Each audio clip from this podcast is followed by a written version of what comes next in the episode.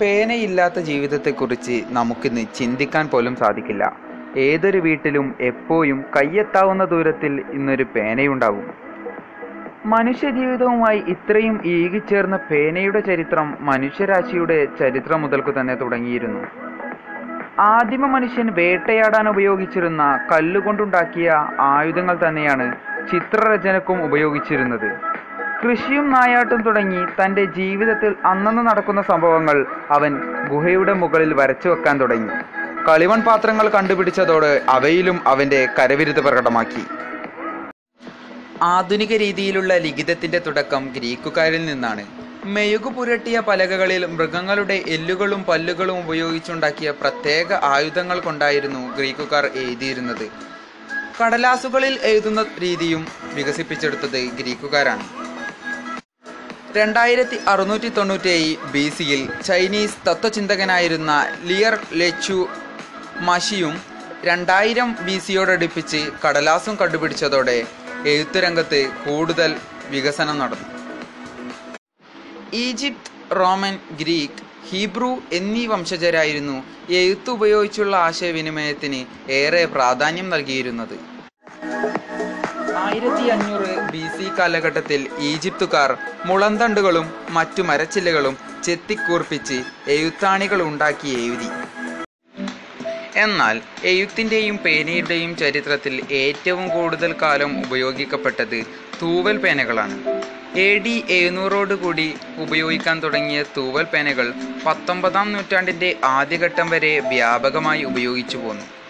Indian ഇതിഹാസങ്ങളിലും പുരാണങ്ങളിലും തൂവൽ പേനകളെക്കുറിച്ച് പരാമർശിക്കുന്നുണ്ട്. ഏതെങ്കിലും പക്ഷിയുടെ തൂവൽ പറിച്ചെടുത്ത് കൂർപ്പിച്ച ശേഷം മഷിയിൽ മുക്കിയായിരുന്നു ഈ പേന കൊണ്ട് എഴുതിയിരുന്നത്.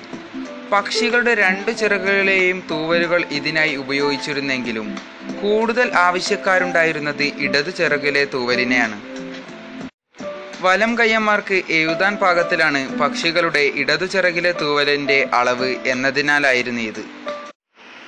താറാവുകളുടെ തൂവലുകളായിരുന്നു വ്യാപകമായി ഉപയോഗിച്ചിരുന്നത്. അരയന്നങ്ങളുടെ തൂവലുകൾ ഉപയോഗിച്ച് ഭംഗിയായി എഴുതാൻ സാധിച്ചിരുന്നെങ്കിലും ചെലവ് കൂടുതൽ കാരണം ഇത് വളരെ എണ്ണപ്പെട്ട ആളുകളിൽ മാത്രം ഒതുങ്ങി. ഋതുവായ രേഖകൾ വരക്കുന്നതിന് കൂടുതൽ പ്രിയം കാക്കകളുടെ തൂവലിനോടായിരുന്നു. പിന്നീട് പരുന്ത് മൂങ്ങ ടർക്കിപ്പക്ഷി തുടങ്ങിയവയുടെ തൂവലുകളും വ്യാപകമായി ഉപയോഗിക്കപ്പെട്ടു. തൂവലുകൾ ചെത്തിമിനുക്കി കൂർപ്പിക്കാൻ അന്ന് പ്രത്യേക പേനാക്കത്തിയും പ്രചാരത്തിലുണ്ടായിരുന്നു. ഒരു തൂവൽ പേന ഒരാഴ്ചയിൽ കൂടുതൽ ഉപയോഗിക്കാൻ പറ്റില്ലായിരുന്നു. കൂടാതെ ഒരു തൂവൽ എഴുതാൻ കൊള്ളാവുന്ന പേനയാക്കി മാറ്റാൻ ഏറെ കഷ്ടപ്പെടേണ്ടിയും വന്നു തൂവൽ പേന കൊണ്ട് എഴുതുമ്പോൾ മഷി പെട്ടെന്ന് ഉണങ്ങാൻ വേണ്ടി എഴുത്തുകാരന്റെ മേശയ്ക്കു കീഴിലായി കൽക്കരി കത്തിച്ചു വെക്കുകയും പതിവായിരുന്നു. തൂവൽ പേനയുടെ ഇത്തരം പരിമിതികളിൽ നിന്നാണ് ആധുനിക ഫൗണ്ടേഷൻ പേനയുടെ പിറവി. തൂവൽ പേനയായി ഉപയോഗിക്കുന്ന തൂവലുകളുടെ അകത്തേക്ക് മഷി കയറുന്നത് പലരുടെയും ശ്രദ്ധയിൽപ്പെട്ടിരുന്നു. ഈ പൊള്ളയായ ഭാഗത്ത് കൂടി മഷി താഴേക്ക് എത്തിക്കാൻ കഴിഞ്ഞാൽ എപ്പോഴും മഷിയിൽ മുക്കി എഴുതേണ്ട ആവശ്യമില്ലാതാകുമല്ലോ എന്നായിരുന്നു അവരുടെ ചിന്ത. ഇതിനെ തുടർന്ന് കട്ടി കൂടിയ റബ്ബർ കൊണ്ട് കുയലുണ്ടാക്കി അറ്റത്ത് ലോഹം കൊണ്ടുണ്ടാക്കിയ നിബ്ബ് ഘടിപ്പിക്കുകയും ചെയ്തു. ഒരു പേന നിലവിൽ വന്നു. എന്നാൽ എഴുത്തിന്റെ സുഗമമായ ഒഴുക്കിന് ഈ പേന മതിയായിരുന്നില്ല. ആവശ്യമാണ് കണ്ടുപിടുത്തങ്ങളുടെ കാരണക്കാരൻ എന്ന് പൊതുവെ പറയാറുണ്ട്. എന്നാൽ ആധുനിക ഫൗണ്ടൻ പേനയുടെ കണ്ടുപിടുത്തത്തിന് കാരണം നിരാശയായിരുന്നു. അമേരിക്കക്കാരനായ ലൂയി എഡ്സൺ വാട്ടർമാൻ ന്യൂയോർക്കിൽ ഒരു ഇൻഷുറൻസ് ബ്രോക്കറായി ജോലി ചെയ്തു വരവേ തീർത്തും നിരാശാജനകമായ ഒരു സംഭവം ഉണ്ടായി.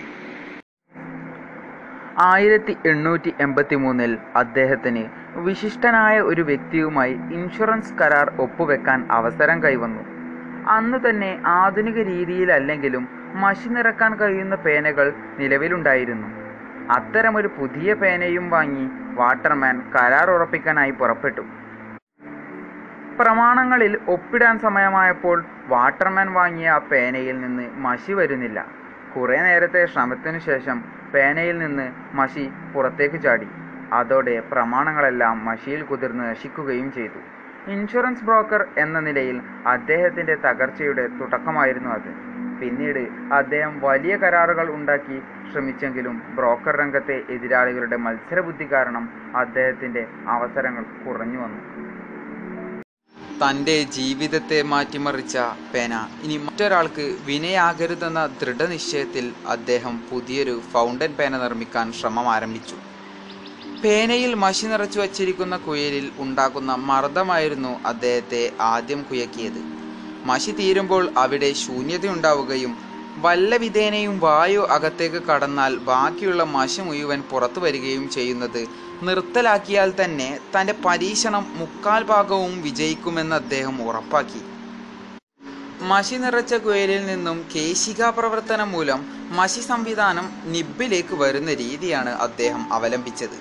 കൂടാതെ കുയലിനുള്ളിലെ മർദ്ദം കുറയ്ക്കാൻ അതിനകത്തേക്ക് വായു കടക്കാനുള്ള സംവിധാനവും അദ്ദേഹം ഉണ്ടാക്കി. ഈ രീതിയിൽ വാട്ടർമാൻ നിർമ്മിച്ച ഫൗണ്ടൻ പേനയുടെ പ്രവർത്തനം മികച്ചതായിരുന്നു. ആധുനിക രീതിയിലുള്ള ഈ ഫൗണ്ടൻ പേനയുടെ നിർമ്മാണത്തിന് ആയിരത്തി എണ്ണൂറ്റി എൺപത്തി നാലിൽ അദ്ദേഹത്തിന് പേറ്റന്റ് ലഭിച്ചു.